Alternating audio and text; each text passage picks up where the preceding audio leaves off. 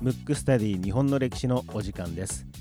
この番組は日本の歴史がとても好きな三名監視学マクトゥーブス代表の広瀬真一がムックムックラジオ代表の小川文吾に日本の歴史を教えていく形で進行していきます。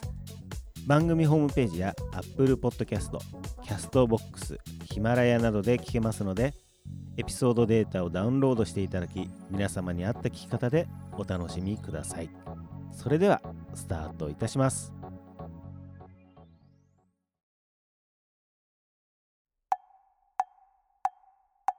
むくむくラジオだべ。むくむくラジオだべ。むくむくラジオだべ。ムックスタディ日本の歴史。はい、第28回目でございます。28回目。はい、はい、えー今回はですね、はい、皆様に、まあ、リスナーの皆様にご報告ということで、はい。なんとこの番組がはい、世界で、えー45カ国と地域、はい、はい、要するに45の国でですね、はい。ダウンロードされて聞かれてると。すごいですね。ね。日本の歴史なのに。そうなんですよ、うん。だからまあ聞いてもらってる方はね、はい。もしかしたらまあ日本人の方がはい。その現地にいて、はい。まあ、お仕事とかでいて、はい、聞かれてると予測されるんですけども。まあ、具体的な部分は分かりませんけども、はい。い、ずれにせよ数字として出てきてるのが45カ国と。すごいですね。すごいっすよね。急に。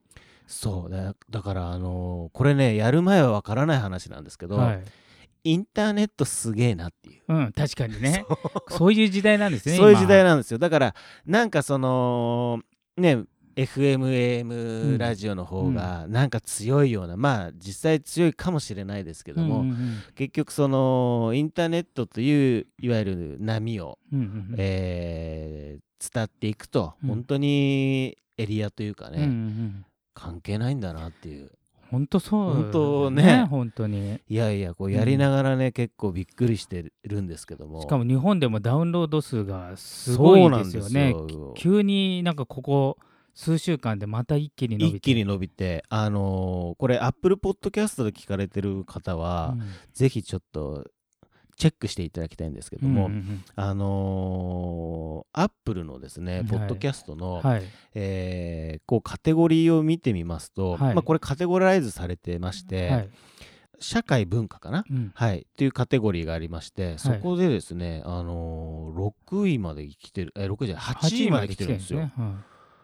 すごいですよね。はい。だから、あのーこれ、皆様がダウンロードしていただければいただくほど、まあ、当たり前ですけども、はい。あの数ランキングは数字としてあの上がっていくということで社会文化カテゴリーですからね、はい。あのぜひ。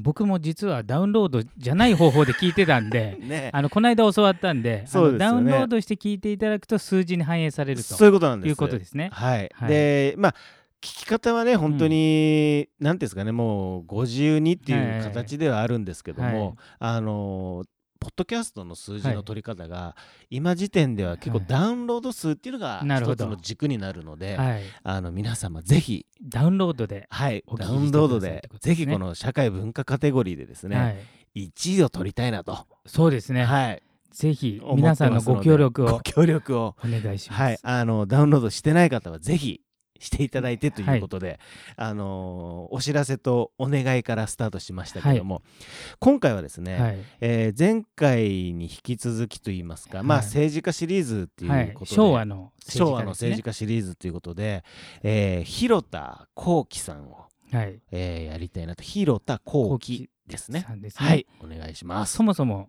文吾は広田幸喜さんを知ってました？えっ、とですねつい10分ぐらいに10 分前ぐらいに初めて聞きましたね。あのこの番組ね、もうはい打ち合わせもないし、まあ、僕も大して勉強してないで来ちゃうんで、はい。まあ、たまに間違ったこと言っちゃうかもしれないんでその辺はね、みちょっと皆さんあの多めに 多めにね見ていただいて。あのちょっと素人のあの歴史好きおじさんが喋ってると思ってもらえればいいんですけど、はい。あの広田幸喜さんっていうのは、あの外務大臣されたり、はい。えー、と総理大臣も実はされてる人で、はいはいはい。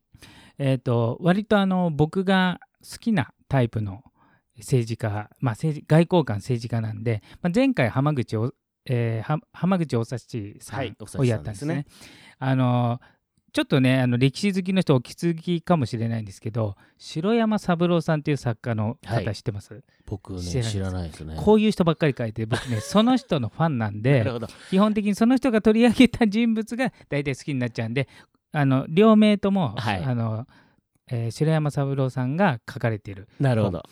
えー、とそれだけだとね情報が偏っちゃうんでそれはうあの100%鵜呑みにはしませんけれども、まあ、ちょっとそこがあの元になってますのであのちょっと偏りがあると思うんですけど、はい。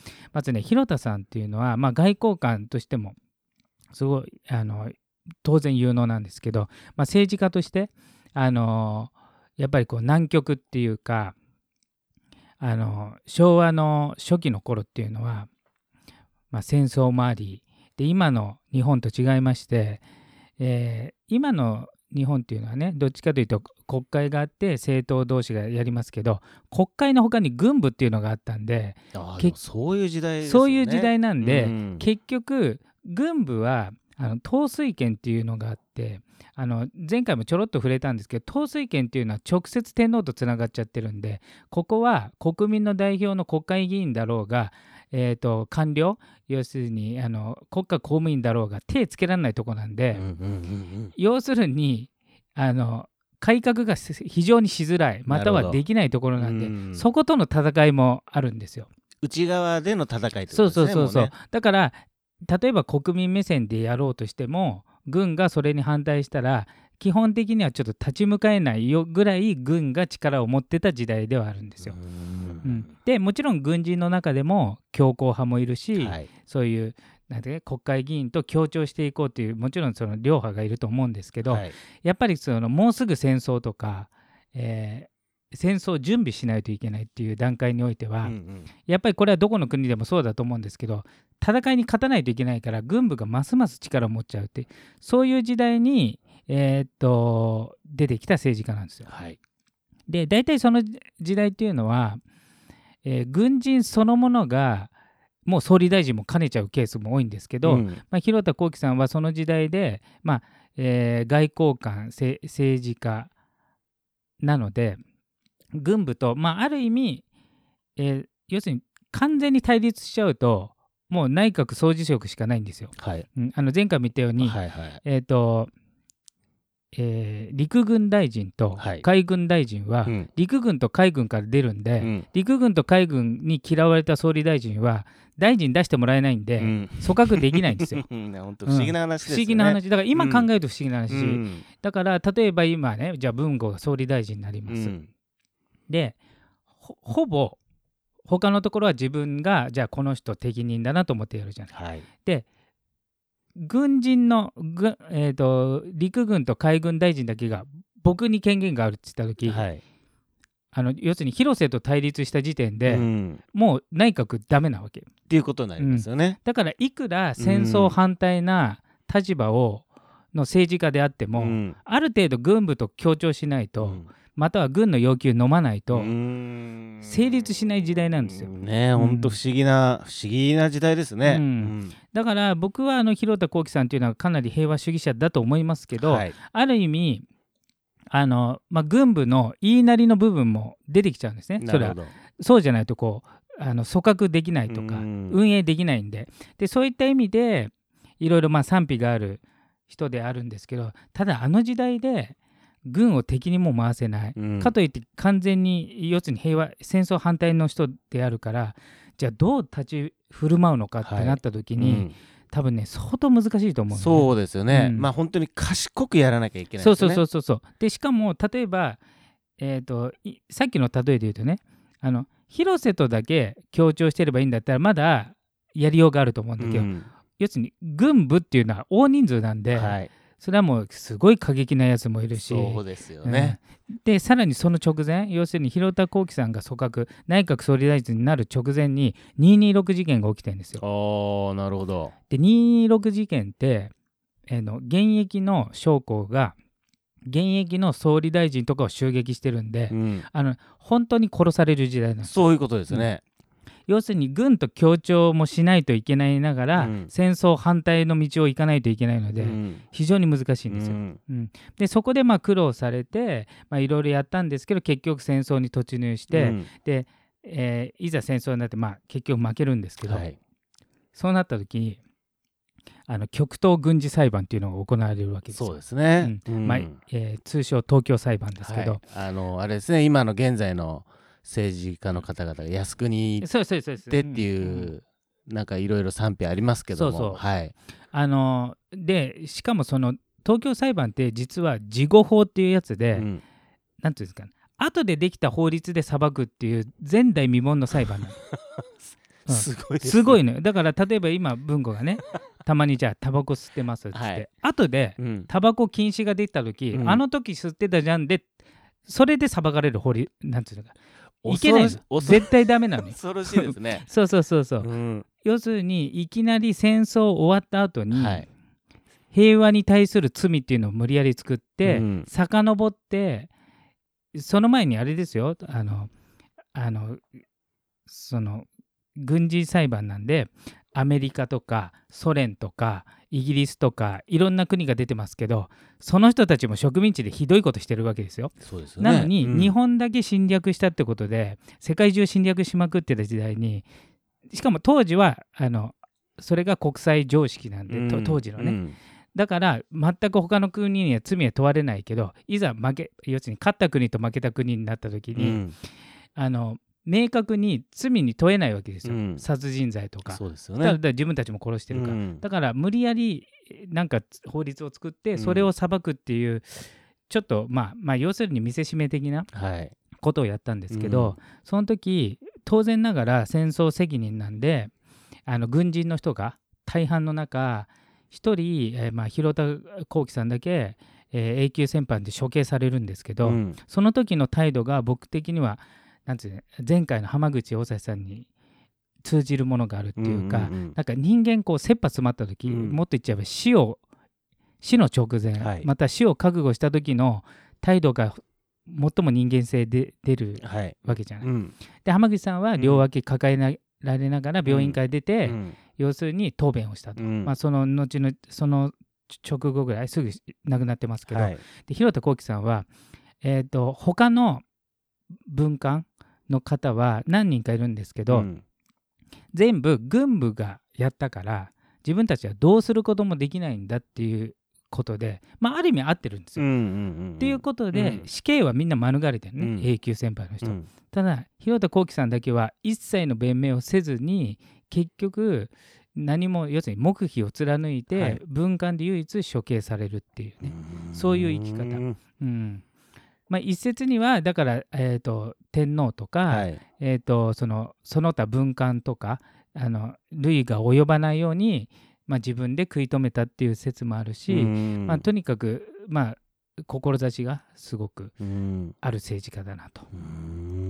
うんもうずっと黙秘だったってことですもんね。そうそうそう。で、えー、と軍人はうん。意外うとん。そういう時腹くくってない人もいて、うん。結構内輪もめとかするのよ、うん。そううん。あーなるほど。いやお前が結構指導しただろうみたいななるね、ほどね。うん。俺はそこまで指導してねえぞみ。たいいう中、うん。あの態度が立派なのと、うん。あと確かにあの状態、ん。要するにあの時代でうん。軍務に抵抗するのっていうのは非常に難しいから、うんえー、と例えば、えー、と被告側なんでねあの永久戦犯なんで、はい。でた対する相手っていうのは検事になるわけじゃないですか、はい。首席検事の人っていうのはものすごく要するにみんなを罪に問わせる側の人だから、うん。もう全員悪いって言ってもう罵倒するわけですよ。けど広田幸喜にはあの死刑はないよなってうん。要するにつ検事側が言っちゃうぐらいなんで。なるほど。うん。まあでもそれもひっくるめてうん。受け入れて、うん。でえっ、とこれねみ見た方もいるかもしれない。NHK スペシャルとかで、うん。その模様って残ってるんですよ。えー。ビデオで。え映像で映像へーすごい。で要するに判決を、うん。要するに英語なんで、うん。デスバイハンキング、うん。要するに公主刑ってうん言った時に、うん。もう微動だにしないからね。う、ん。要するに死刑宣告されてもななんていうのかなえー、と動揺がないというか、うん。もう腹くくってるっていうか。もうでもそうなることは分かってたっていうことなんですかそうそうそうね。でえーとまあ、それが賛否いろいろありますけど、うん。奥さんもすごくよくできた人で、うん。自分が残ってると、えーいると、うん。自分の旦那さんが要するに判断に要するに家族を守るためっていう行動が起きちゃいけないということで、うん。裁判はなる直前に自殺してるんです 夫婦愛というか。すすごいのかな？どうなんですかね？といろいろありますね。まあうん、美談にしていいのかどうかっていうのもね、クエスチョンですけど。それぐらいど。なんていうのかなこう、まあ、旦那を慕ってたうというか、ん。うん、っていうところがあって。だからまあもちろんねいろいろ、えー、と見方によっては、うん。やっぱり軍部の暴走を、えー止められなかった人ではあるので、うん。まあ、法律法律っていうか仕組み上僕はちょっと止めようがなかったと思いますけど、うん。まあもちろん非はあると思うんですけどね、うんけどそれにしてもその責任の取り方とうか、ん。あとやっぱ軍部に殺されるのを恐れずに、まあ、ある意味少しは抵抗できた方なんじゃないかなっていうので、うん。うん僕はね気骨のある政治家だなと。なるほどですね、これね僕今ちょっと資料見てますけど、はい。裁判官11名なんですね、はい。裁判官が。3人が無罪を、はい。2人が、えー禁錮刑を。はい。だから11人中5人はその要するに死刑ではないとうんいううん。ことを言ってるから、5対6で死刑になってそういうことですよね。そうそうそう。まあ一一一票差っていうか。他の人はもううん。ほぼ死刑、もうその余地がないっていうかうね。ん。だからなんかねそこが本当に。でも逆にあれですよね。ここでもし死刑ではなくて、うんうんうんあのその一票でね、あの要するに禁錮刑とかね。禁錮刑とかになってたら、これまたこれはこれでちょっと状況というかそれはそれでね、うんうんうん。変わってきてるのかななんて。そうだよね。でこれねまたね運命の分かれ道で、うん。運命の分かれ道っていうのはなぜかっていうと,、えー、と公死刑になったのが、えー、と全部で7人かな、うん。えっ、と確か7人はい。だと思うんですけど、それ以外に永久戦犯っておそらく20何人か30人近くいたと思うんですよ。でえっ、と要するに終身刑とかね要するに死刑の次は終身刑なんで、はい。終身刑になった永久戦犯の人もいるんですけど、うん。後々要するにその当時は、うん。えー日本の脅威をやっつけるために徹底的に叩こうと、うん。もっと言っちゃえば天皇まで責任をやろうっていうぐらいのうん。意気込みでマッカーサーは来たと思うんですけど、うん。実は事態が変わって、うんえー、とアメリカが最も恐れてたのは共産主義が台頭することだったのね。要するにソ連。はい。で中国ってもともとあの前回も言いましたけど国民党と共産党が戦ってたんだけど圧倒的に国民党が強かったのに共産党が勝っちゃったわけね、はい。毛沢東が。うん。なのでソ連と中国が共産化して、うん。さらにえヨーロッパの半分東側が共産化しちゃったんで、うん。これ危ないところでいきなり方方向転換してアメリカは、うん。日本を徹底的にやっつけるはずだったのが、うん。日本を味方にしようって言って資本主義に変わったの方針が。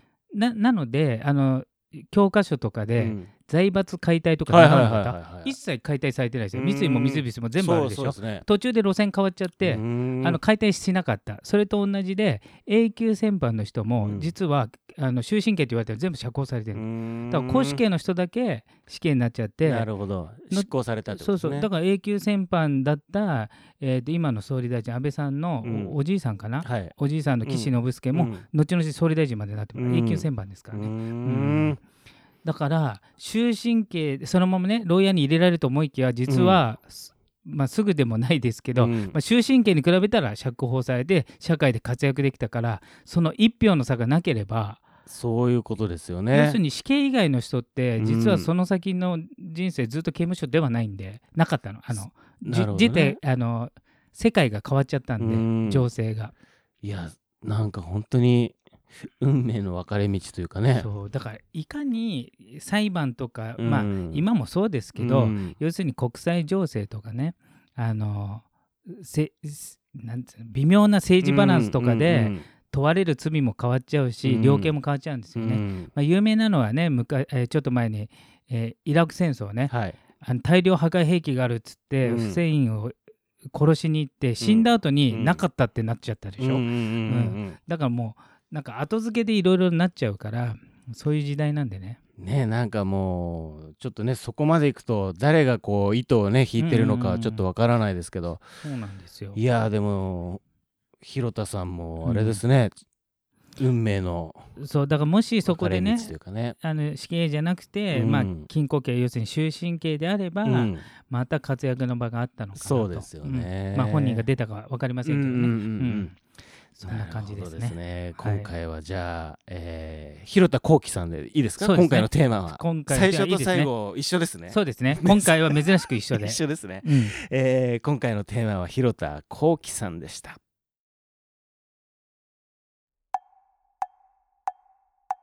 むくむくラジオだべ。むくむくラジオだべむくむくラジオだべ。